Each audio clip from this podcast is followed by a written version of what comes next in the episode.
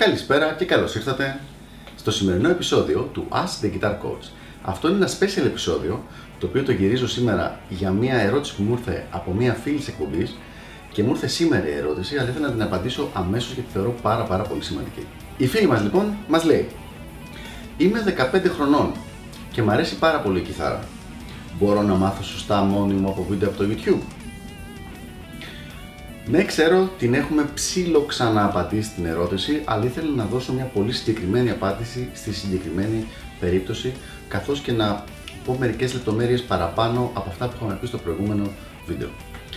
Η απάντηση είναι όχι. Δεν γίνεται. Οι πιθανότητες είναι πάρα πάρα πάρα πολύ μικρές ότι θα καταφέρεις να το κάνεις αυτό το πράγμα μόνος σου. Δεν θα το πρότεινα. Ο λόγος που σημαίνει αυτό το πράγμα είναι γιατί δεν θα μπορεί κάποιος να σου διορθώσει τα πράγματα τα οποία έχεις καταλάβει λάθος, δηλαδή τις ατέλειες που θα κάνεις από αυτά που έχεις δει από το YouTube.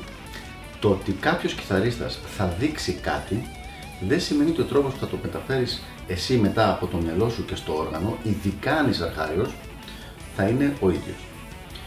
Θα δώσω ένα πολύ συγκεκριμένο παράδειγμα. Μου έρχονται πολλά παιδιά και ζητάνε να τους βοηθήσω να εξελίξουν την τεχνική τους και το παίξιμό τους. 50% των προβλημάτων που έχουμε είναι προβλήματα αυτά που λέω πρώτης μέρας. Δηλαδή, αν τους είχα δει το πρώτο πρώτο πρώτο καιρό, τα, τις πρώτες φορές που το πιάσαν κιθάρα και είχαμε πει τρία πραγματάκια, το 50% των προβλημάτων αυτών δεν θα υπήρχαν.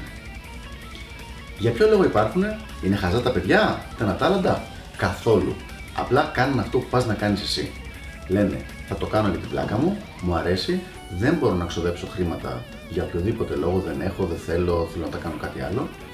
Θα προσπαθήσω μόνο.